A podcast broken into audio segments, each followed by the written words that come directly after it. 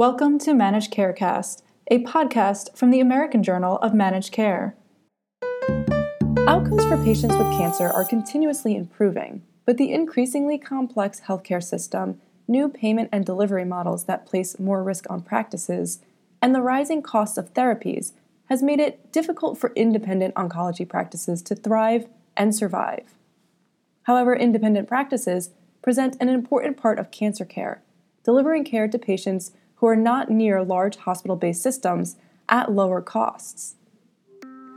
This is Laura Joszt, Associate Editorial Director of the American Journal of Managed Care, and at the Association of Community Cancer Centers 45th Annual Meeting and Cancer Center Business Summit, held in March in Washington, D.C., I spoke with Dr. Sibel Blau, President and CEO of Quality Cancer Care Alliance, which brings together independent practices and helps them succeed by providing them with the best business models, practice efficiencies, and financial advantages.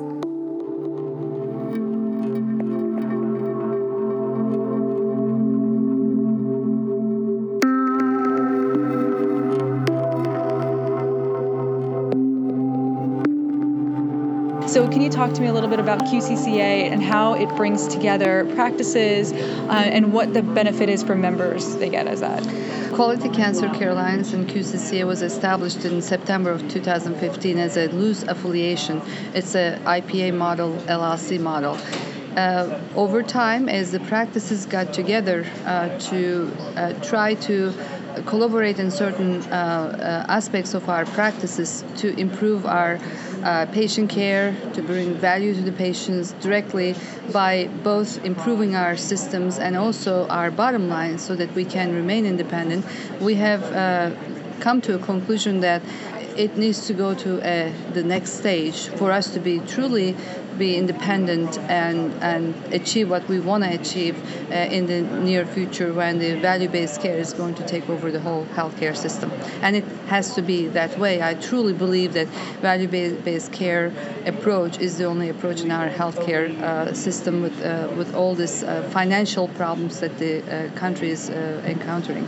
So the Quality Cancer Care Alliance became a network in July 2018. Uh, this is a clinically integrated network.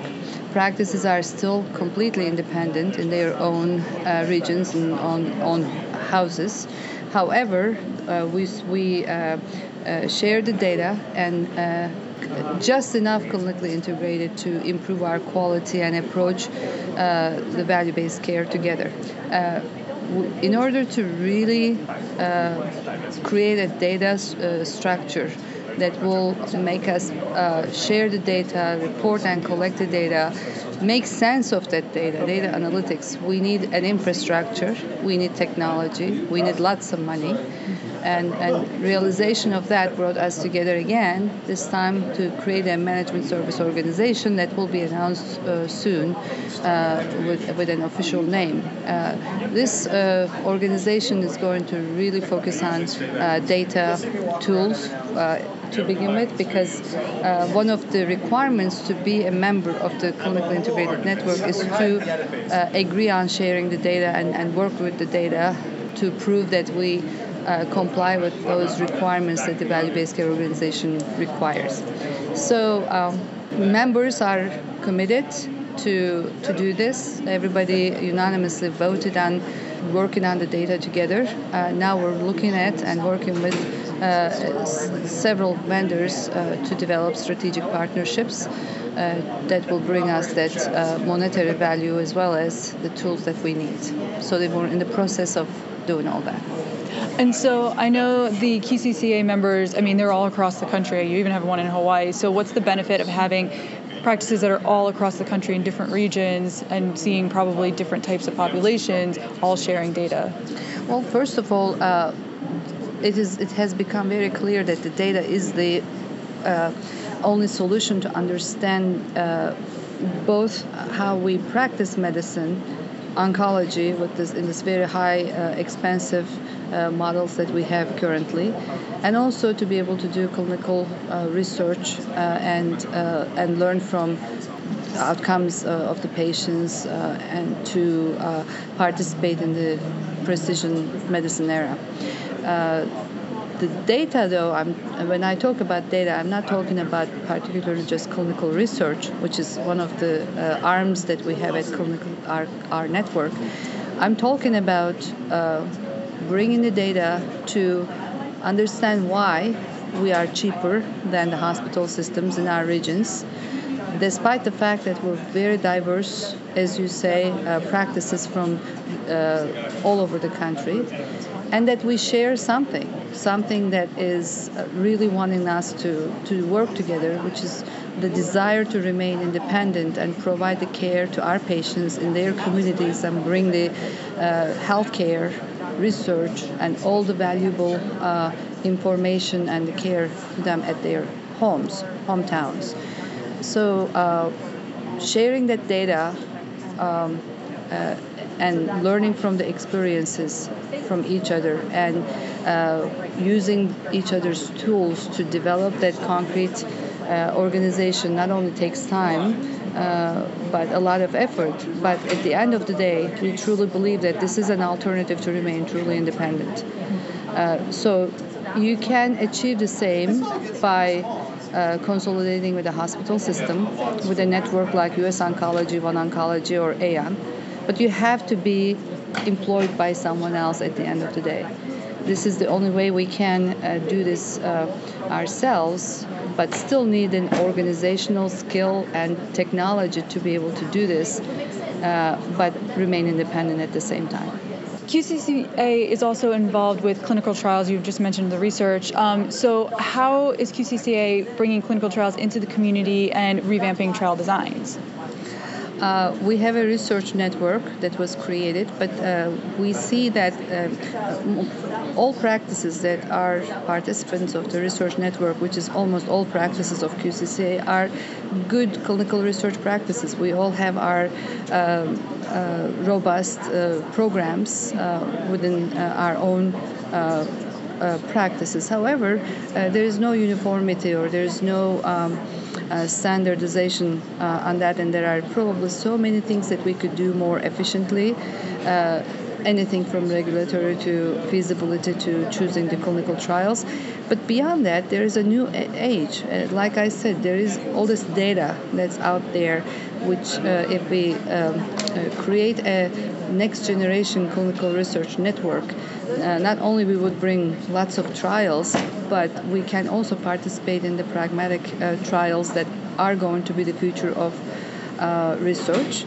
And we can improve our efficiencies and um, uh, provide more uh, clinical trials to our patients. Our goal is to be able to present a patient that comes to our doors um, a clinical trial, more than one possibly. Uh, whether or not they participate or we can accrue them is another question. But being able to provide uh, the clinical trial to the patient and, and give the options in participating in something uh, that's unique to them uh, and is, is extremely important. Of course, this is this is the key for everyone, from academia to community oncology. But this brings us to be more organized and also make some innovative, uh, take some innovative approach to clinical research network. And so, talking a little bit about value based care and the movement there, um, how are QCCA members involved with new payment and delivery models? Some practices are participating in OCM, but not all of them, I assume? Many, though. Many practices are either uh, OCM participants or uh, they have the infrastructure or willingness to do medical home. Some of the practices did not join OCM because of their regional differences, but they actually do participate in other alternative payment models with their uh, payers in their communities. So everybody at QCCA network is involved or is willing to be involved with the alternative payment model. OCM is just one of them. Um, and so, as practices participate in these various models, are how are best practices being shared with one another? Are practices in one model, maybe like if some are in OCM, sharing things that they're learning in these practices with the practices that are in a different model? Well, first of all, um, uh, like you said earlier, there are differences in. Uh, uh, in regions on both uh, uh, working with the payers and, and also hospital systems. so there, there's never never going to be one system that's going to be uh, uh, uh, applicable to all QCC practices all at once. However, over the over time, we have uh, learned from each other uh, on uh, reducing emergency room admissions, hospitalizations, readmissions by participating in pilot projects. many practices have done this um, in, in groups and learning from those experiences brought us closer to choose the tools that we're going to put our, uh, in our own infrastructure to bring our value-based care organization together. Uh, and also we learned uh, sh- by sharing the best practices from each other. Nobody by uh, uh, its, itself is, is uh, superior to the other, but together we learn from those superior points of each other to be able to participate in these models. Well, we're nimble, we're easy to make decisions, we can take fast actions, and, and we have had our um, alternative payment model projects in our regions and some of them was brought uh, to to the whole group uh, to be able to participate. So. Uh, it, is it is really a learning process, but our goal as a clinically integrated network is to get one big payer contract for everyone, even though they could have their differences in their regions. I think that's going to be uh, one of our uh, next uh, step approaches. How are the practices handling especially when they're in these value based payment models, the rising cost of novel therapies that they want to use for patients but are very, very expensive? Well, uh, we again are using some pilot projects to be able to do a couple things risk stratification for emergency room admission. So that's one uh, tool that we have used and learned and, and actually really benefited from. And two is other uh, projects to tell us what uh, di- uh, different uh, regimens, different novel therapies. Um, uh, could be used uh, to lower the cost. And, and we, some of the practices have done this very successfully by uh, using the alternate drugs that are cheaper and but similar with similar efficacy to um, treat patients and we're just now sharing that uh, information throughout the country uh, with the QCCA practices to be able to start some uh, projects. So these are all our data projects uh, within QCCA uh, network, and we're working on a couple of those. Uh, and, and, and then at the end of the day, we are going to publish these results and show the value of a clinically integrated network that is truly independent, where um, the practices do care about the cost to show that we can negotiate better uh, contracts because that's our livelihood. We have to remain uh, uh, in this field, uh, be extremely conscious about what we're doing with cost of the medicine. And we, we truly believe in this. I mean, this is not something that so when, when we say about value-based care, it's not just something that we have to do. Like the OCM is an experiment for us. It's, we're learning tons of information from that. It's not something uh, we are doing to comply with something. It's something we're doing because we truly believe that this is the future of medicine. We have to be very cost uh, uh, minded uh, going forward.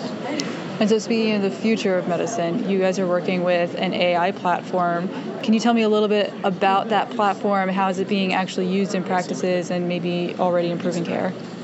Uh, we have uh, looked at our data uh, in several practices on what areas we do better in controlling the cost, total cost, and what other areas we're deficient with. One of our one of our deficiencies comes with the end of life and uh, palliative care uh, uh, field, and uh, by using this technology, we have improved in a very very short time. I'm talking about six month uh, period that improved our end of life uh, care models. So we have uh, addressed several uh, things from depression to uh, hospice utilization and have uh, improved our antidepressant use, uh, hospice uh, referrals, palliative care, medicine referrals, and that was uh, pretty significant in, in the pilot practices that have uh, done this. We also showed emergency room admission uh, utilization and, and hospitalization as well. And doing this, one of our biggest issues has been risk stratification, which patients are at risk for 30-day mortality or um, hospitalization or emergency room admission. So identifying those patients by using a technology that's not uh, possible to do manually just uh, has been just mind blowing. It, it, was really uh, a great experience. So we have used uh, that information to. Imp- to uh, uh, implement systems in our practices. in my practice, for example, we just decided to create a position called walk in, or we call it ACC APP, Acute Care Clinic APP. Uh, so that uh, came out of this uh, information that uh, patients are walking in with being sick or calling, uh, calling causing a lot of disruption in the clinic and chaos in the infusion center and uh, among the physicians. So we took it all out and put this uh, position in place and have already started seeing significant improvement in patient care, satisfaction, and also uh, emergency room admissions. Great. Uh, so those were all the questions I had. So thank you so much for joining me, and I hope you enjoy the rest of the meeting. Thank you very much for this opportunity.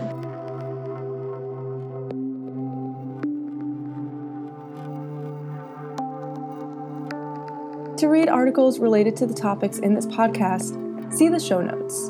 To get in touch with us, you can email info at ajmc.com or follow us on Twitter at ajmc underscore journal. And if you like the podcast, don't forget to subscribe and rate us.